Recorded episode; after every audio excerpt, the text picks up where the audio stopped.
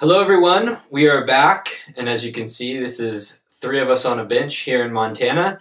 It's a little bit different format than uh, our normal LMScast episodes with the side by side video because I'm usually in California and Chris here is here on this beautiful farm in Montana. But today we're going to switch it up because we're at an offsite and we thought we would have a little bit uh, of fun and bring in our lead developer here, Mark Nelson, who is going to help us answer a few questions about WordPress LMS themes. So, Chris, why don't you tell us a little bit about that, and then we'll we'll just extract all of Mark's expertise for the audience. so, when you build a WordPress powered learning management system, one of the first things you start Googling is WordPress LMS theme, WordPress LMS plugin. And we decided with our learning management system plugin, Lifter LMS, to go the plugin route. And maybe we could start there. Why are we using a plugin instead of a theme? Well, the main reason that we went with the plugin, because as you've seen, there's a handful of LMSs out there that are themes and some that are plugins. Um, WordPress as a foundation is really set, has kind of a foundational layer that is you have plugins and you have themes, and there really is no difference as far as WordPress is concerned, except for just to keep things organized. Plugins usually provide functionality, themes provide design. And so, since the LMS plugin is purely functionality driven, it, it's a plugin. And so, there's kind of a line that we try to fit. So the big the big idea here is, you know, I've been messing around in WordPress for for years, and some themes come with functionality, like mm-hmm. we mentioned earlier before in our pre-chat was, you know, things like slideshows and in your mind a clean theme is just going to be design and then you go and grab plugins for when the functionality is needed. Absolutely. And it's not that a theme can't have any functionality to it, but the functionality really needs to be driven towards the design and the layout of the site. So I think a good example would be something like the Canvas theme by Woo Themes that provides all types of functionality as far as designing and styling the site and laying it out as far without, as content without coding without without coding and it also doesn't cross the line as far as providing too much in the way that plugins can provide so when you talk about like things like caching and and SEO and different things like that. You want you want to be able to use plugins to provide that functionality, and it keeps things clean. It keeps a lot of conflicts from happening when you do that. It gives you a lot more functionality because what you really want to do is you ideally you want to have a site with all this functionality built into it that you can quickly just grab a new theme, add a new theme to it, and still maintain the functionality and just change the layout and design. It's really cool. So with the Lifter LMS plugin, what we say is that it works with any well-coded WordPress theme.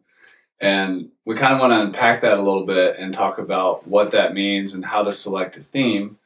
But as a starting point, what we're saying here is it'll work with any good theme. Pick a good theme that works for you in terms of design and layout and its re- responsive behavior on a mobile device or iPad or whatever. That's really what the theme is for.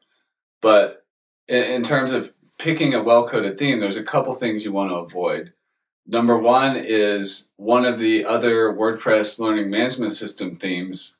Uh, if you install the Lifter LMS plugin, it, it can create conflicts because they're both trying to do the same thing or similar things. Can you talk about that a little bit, Mark? Yeah. So if you look at some of the the LMS plugin themes, what they've done is they they either have themes built into them that that provide some or plugins built into them to provide some functionality, or they've gone to the point of just including a bunch of different functionality into the theme. And when our plugin gets installed and we have courses and lessons and sections and quizzes, and your theme also has courses, lessons, sections, and quizzes, there's obviously a conflict there.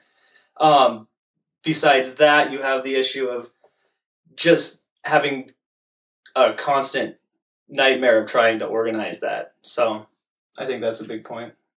Another thing, when we say well coded WordPress theme, recently uh, we were experimenting with a theme that was popular about three or four years ago called Thesis.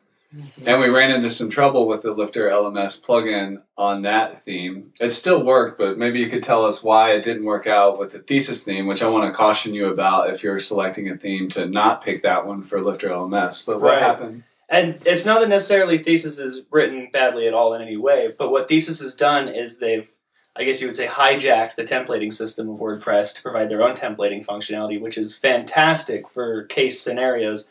But what it does for plugins like ours, plugins like WooCommerce, and any any other plugins that build templating features in order to provide things like products or courses, it it doesn't it it just completely hijacks it, so it won't work at all out the gate. It requires an extension to be built in order to replicate those templates again in the ThemeX theme.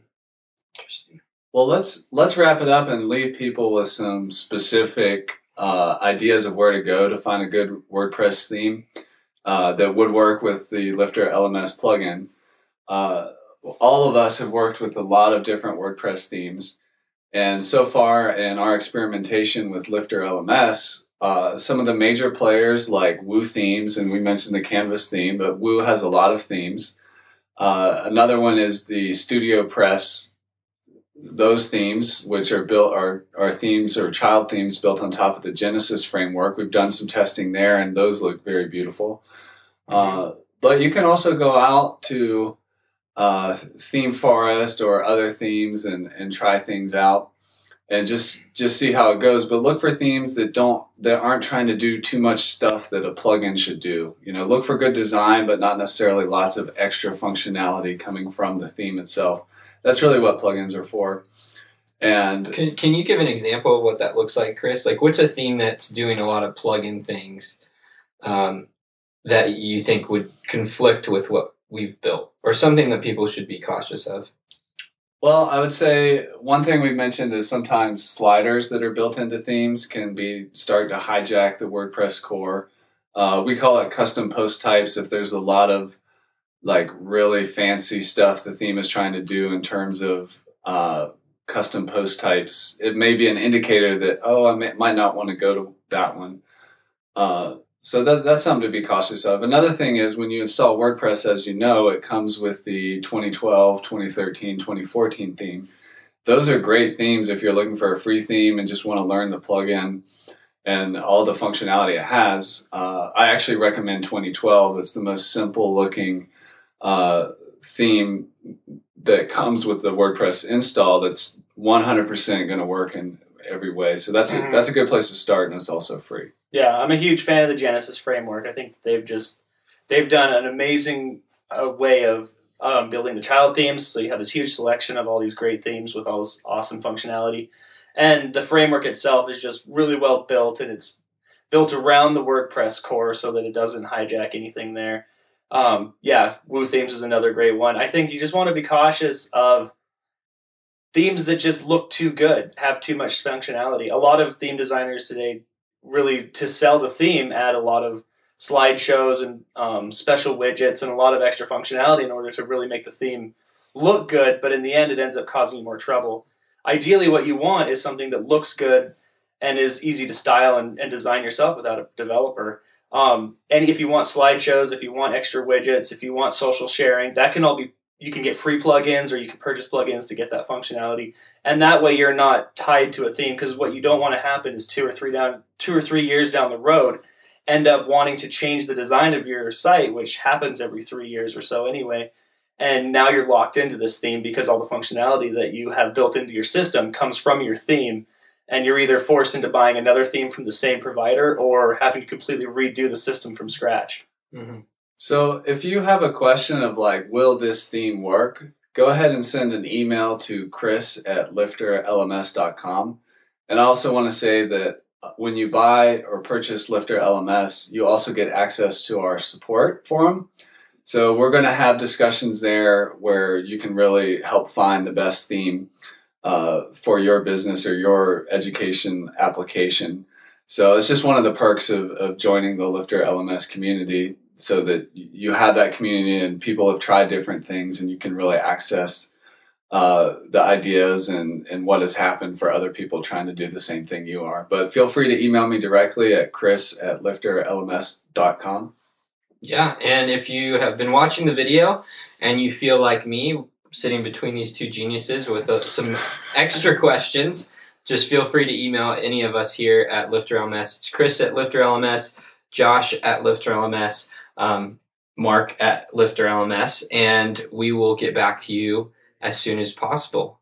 Uh, Absolutely. yeah, other than that, we will see you next episode.